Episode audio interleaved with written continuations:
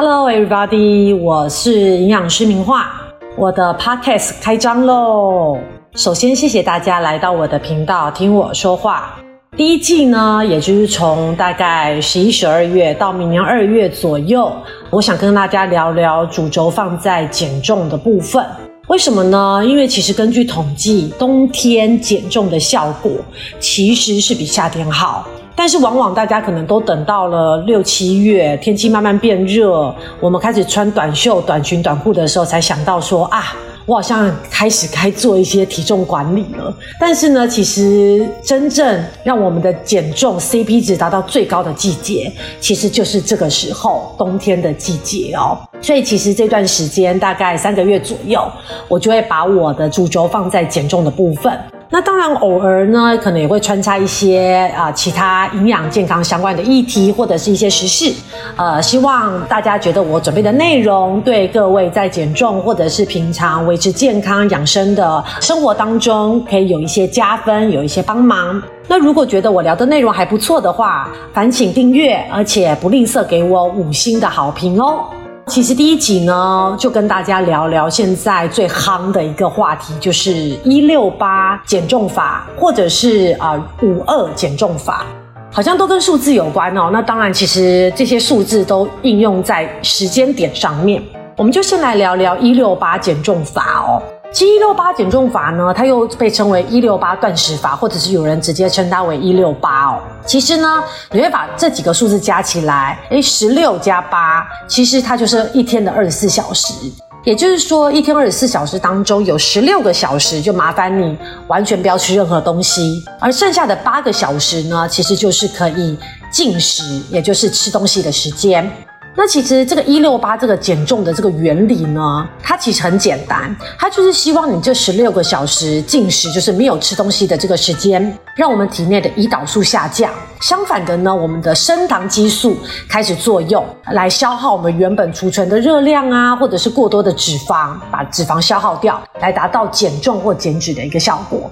但是其实讲的这样子的一个方式好像很简单很容易哦。问题来了，因为常常其实在减重过程中，常常减重的人都会有很多的小剧场或者是很多的想法。我们就先来看看这个十六个小时进食，它到底程度分别有哪一些差别呢？呃，最严格的当然是这十六个小时完全不吃任何东西，只喝水。另外一个层次呢，就是诶，这十六个小时。可以吃一点点，喝一点点少量、比较无热量或者是低热量的一些饮品，像是无糖的茶，或者是一些比如说很不甜、很不甜的蜂蜜水呀、柠檬水呀、水果干水呀。像之前很流行，就是把那个果干放在白开水里面做成这种水果的水。有些人是把它呃，就是认为说这十六个小时好像也可以喝一些这种热量低或者是没有热量的一些有味道的一些饮品哦。那第三个层级就是更宽松一点了，就是诶，这十六个小时我不只是可以喝一点点东西，我甚至还可以吃吃一点点低热量的一些点心。像是糖分比较低的水果啊，或者是像是酸梅呀，或者是一点点这种口香糖啊，哈等等。而至于说这样子的一个分别，我觉得因人而异啦。当然，如果你一开始你就可以执行完全不吃任何东西，只喝白开水，那当然我相信你可以达到的效果可能会是比较立即、比较明显的。但是可能也会有人因为这样子一下子那么严格，呃，就放弃了，觉得哦这十六个小时太痛苦了，他干脆就放弃。那我觉得你就可以从比较。宽松的一个程度，就是我像我刚刚讲，可能喝一点点茶，喝一点点柠檬水，或者是水果水，来做一个你这个味觉的或者是口欲的这个满足。好，那这十六个小时讲完了，那至于说剩下的八小时，就可以肆无忌惮吃东西了吗？大吃大喝，大开杀戒吗？当然不可以哦。其实根据之前国外的一份调查哦，如果针对一六八的这个减重法，其实在初期有明显的效果。但是如果你这八小时就是可以吃东西的这八小时，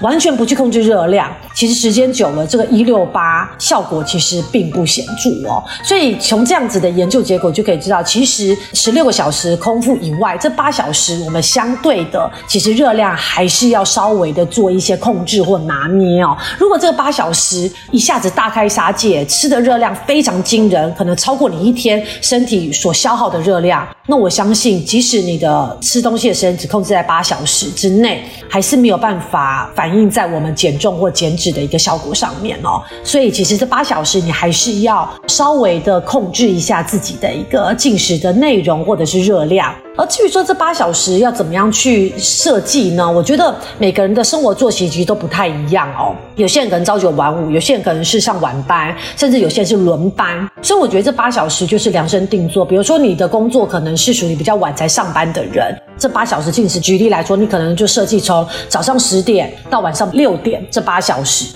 那如果比如说一开始有些人他可能觉得哦，一开始一六八八小时只能吃八小时，这个时间我太难拿捏了。那其实我觉得一开始其实也可以从十四个小时空腹，剩下的十小时开始进食，就是慢慢去压。缩你这个可以吃东西的时间，就从十小时慢慢压缩到九小时到八小时，是我们希望的目标。那至至于说，如果你真的已经达到八小时的话，你可以从早上十点到晚上六点，或者早上九点到晚上五点。甚至是中午十二点到晚上八点，依照个人不同的作息来做一个设计哦。而这个作息的设计，就是其实简单来讲，就是你方便执行的时间最重要。因为如果你方不方便执行，其实即使这个八小时设计的再好，但是你执行起来非常困难、不方便，对你来说非常的绑手绑脚，那我觉得也没有意义。就是找你自己最适合的这个八小时来开始执行。然后呢，其实通常这八小时一旦设计了，其实通常很难在这八小时真正吃到三餐啦。说实在，大概一般我遇到临床的一些病人在使用一六八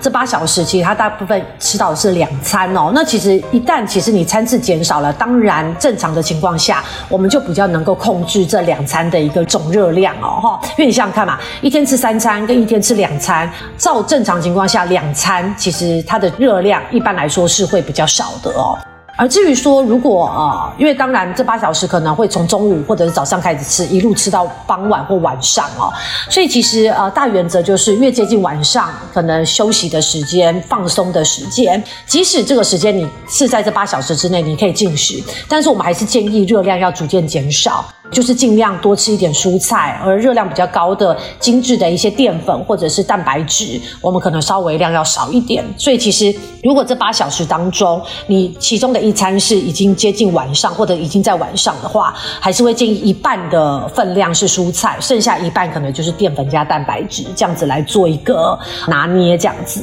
而至于说除了这样子的一六八之外呢，其实呃在进食的过程中还是要注意水分，因为我们刚刚讲嘛，你十六个小时。空腹没有吃东西，你可能会喝比较多的水。但是即使进入到这个吃东西的这八小时，我们还是希望大家水分要充足。因为有时候其实我们有饥饿感，其实不是真的你肚子饿，不是真的缺乏热量，而是可能是口渴的一个警讯。但是我们没有办法很清楚的分别，所以就觉得说自己是不是好像想吃东西了。但是其实有时候你这时候去喝一点白开水，其实就可以把你这个饥饿感或者是口欲的状况给压下来。所以其实不论是你在使用任何的减重方式，喝足够的水分是很重要的。再次跟大家做一个整理哦，就是一六八饮食就是十六个小时空腹，而至于说剩下的八小时来做一个呃吃东西的一个时间，但是记得这八小时还是不能肆无忌惮、大开杀戒，还是要稍微的符合一下我们减重的一个原则，把你吃东西的时间压缩在这八小时之内，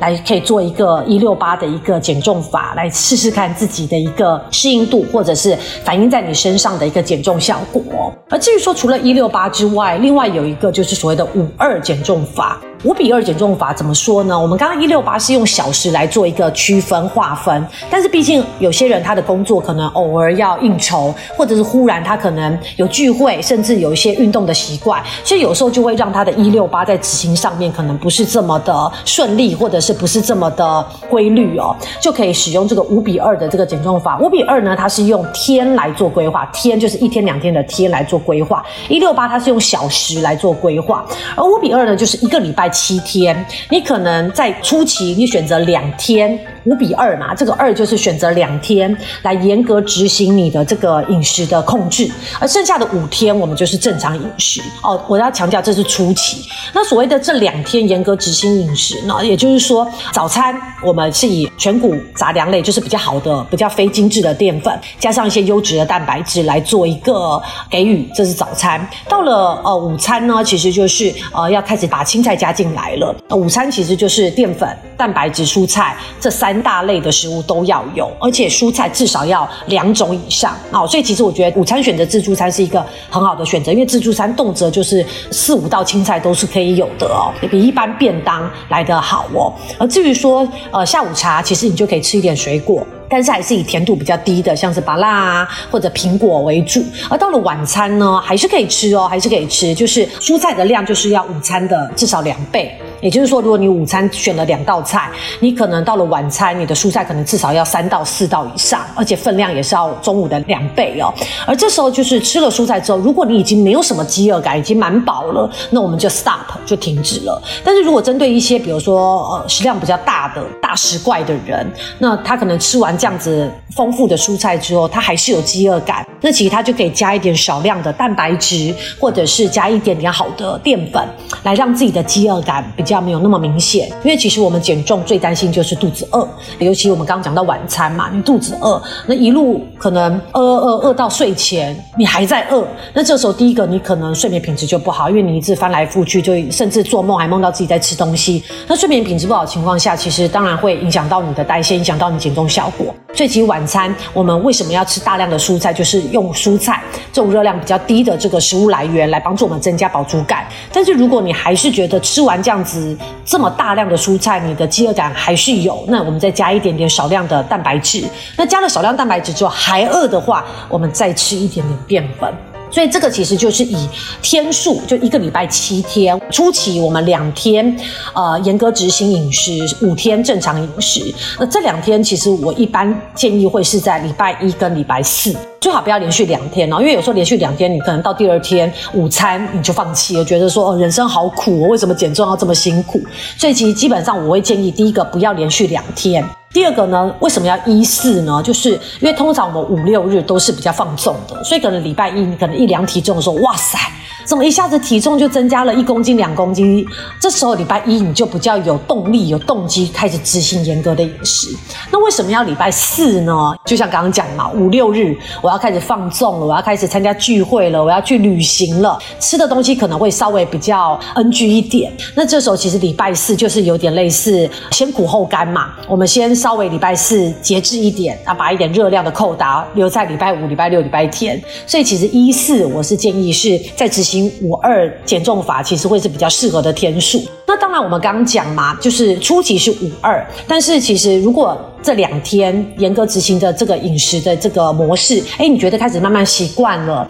然后执行起来也蛮方便的，而且其实也不会觉得有这么明显的饥饿感，那我们其实就可以开始慢慢把这个严格饮食的这个天数增加，可能变成本来一开始是五二，变成四三，甚至三四，最终呢，其实甚至我会希望大家可以达到二五。什么叫二五呢？刚刚前面讲五二嘛。五二就是五天正常饮食，两天严格饮食。那如果你慢慢身体习惯了，接下来达到二五，也就是两天正常饮食。五天严格饮食，而其实这针对一般的上班族，我觉得其实蛮适合的哦。因为一般上班族可能一到五他都在上班，所以其实生活啊，呃，饮食其实是蛮规律的。所以一到五其实你就可以比较方便、比较愿意去执行这个严格的饮食法。而剩下的两天当然就是六日啦，因为六日我们都会开始比较放松、比较放肆，甚至比较有些聚会的一个频率。那其实这两天你就可以稍微的对自己好一点，稍微的吃的放松。弹性一点，所以其实二五就是最终的一个目标。两天呃放纵的饮食，正常饮食；五天呢严格饮食，而这五天严格饮食就把它放在一到五上班日哦。而当然就是除了这样子的一个饮食法呢，在减重过程中，我们还是有一些小技巧啦。除了刚刚前面一六八提到的喝水，喝水的部分就是希望大家一整天的饮水量要足够之外呢，其实就像我们刚刚前面讲到的，有时候其实你是口渴，但是你会觉得你是想吃。东西，这时候不妨喝一点水来压抑或者是减少自己的这个饥饿感。那喝水的时机是很重要的哦。其实会希望大家餐前我们就养成所谓的餐前就是早餐、午餐、晚餐的餐前，我们习惯喝个三百 CC 左右的水。那餐前喝水其实帮助减重主要有两个说法啊。第一个就是因为我们的胃的空间就这么大嘛，当你塞了三百 CC 左右的白开水，当然就压缩了你胃的空间。接下来你正餐吃的食物分量，也许就可以间接的获得控制。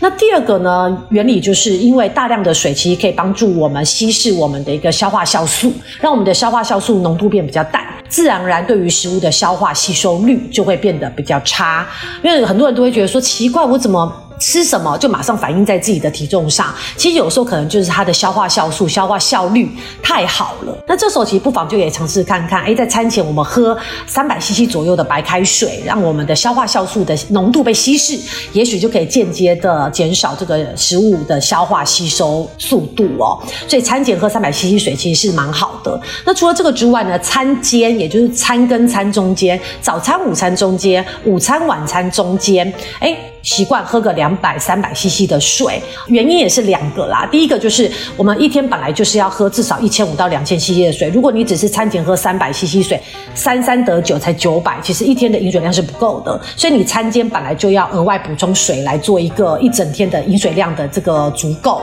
所以餐间我们习惯也是喝个两三百 CC 水，一天这样至少就有一千五百 CC 哦。那第二个原因就是，其实我们餐间有的时候，尤其上班族常常会翻开抽屉呀，你是。现在在翻盖抽屉，看看有没有小饼干呐、巧克力呀、小糖果啊。这时候其实就是额外的热量，而且是一些比较不好的一些热量的来源哦。所以其实一样的道理，就是会希望大家在餐间，比如说真的想要摸一点点小饼干呐，或者是小糖果吃的时候，其实不妨你就先喝一点白开水。也许喝完之后，你这个想吃东西的欲望就消失了，也说不定哦。所以其实喝足够的白开水，时机、量、频率，其实我觉得在减重的。过程中，不论你用什么减重法。都是非常非常重要的一个小技巧。那除了这些之外，除了一六八用我们的小时来做一个减重的计划的区分，跟五二饮食法用天数来做个区分之外，其实我觉得不论是哪一种饮食法哦，我觉得我们吃食物一定尽量要以原形食物为主，减少加工食物的一个摄取哦。原形食物就是新鲜的肉、新鲜的菜、新鲜的水果、五谷杂粮类等等，而少吃一些，比如说像呃素食面或者是。是什么炸鸡这种比较加工的香肠这些东西，其实我们会尽量希望，不论你是在减重啊，甚至维持健康的过程中，我们都会希望原形食物，原来的原哦，原形食物为主哦。然后呢，充足的睡眠跟规律运动也是很重要的。但是我还是要强调，减重其实还是饮食占七，运动占三啦。而至于说下一集会为大家介绍是跟睡眠减重有关，那睡眠的部分我们把啊它留到下一集跟大家详细的介绍哦。而除了这些之外，其实如果你饮食啊、运动、睡眠都做到了，那其实我们适度的在吃一些营养补充品，包括像 B 群啊，或者是市售有一些促进代谢或者是抑制食欲相关的一些营养补充品，我觉得这是加分的，而不是说像像市售很多的号称可以呃修饰身材或者是跟减重有关相关的保健食品，有一个话术说哦吃了这个某某产品，你饮食可以大吃大喝肆无忌惮，这个我觉得就是让营养师大翻白眼哦，这个就本末倒置，其实还是希望。让大家饮食、睡眠、运动做好了，我们再补充适合的这个营养补充品，才可以让产品发挥更好的一个作用哦。所以其实还是饮食、睡眠、运动为主，营养补充品为辅哦。哈，那除了这个之外，其实如果日常生活中你有时间，偶尔做一些饮食记录，其实饮食记录像现在大家手机都很方便嘛，拍个照，呃，餐前餐后把它拍下来，或者是说每天自己测量的体重、体脂肪把它记录下来，其实一个礼拜之后都可以自我做一些饮食。或者是体重体组成的一个检视，我相信对你在减重的过程中，其实一定会有更好的一个帮助哦。好，今天啊，在一六八跟五二的减重法跟大家做一个分享。如果大家觉得我的聊的内容还不错的话，烦请订阅，而且不吝啬给我五星的好评哦。接下来我也会不断的推出跟减重养生相关的一些议题，跟大家做一个分享。也欢迎分享给你需要减重或养生的家人朋友，让宋敏化陪你享受享健康哦！大家拜喽。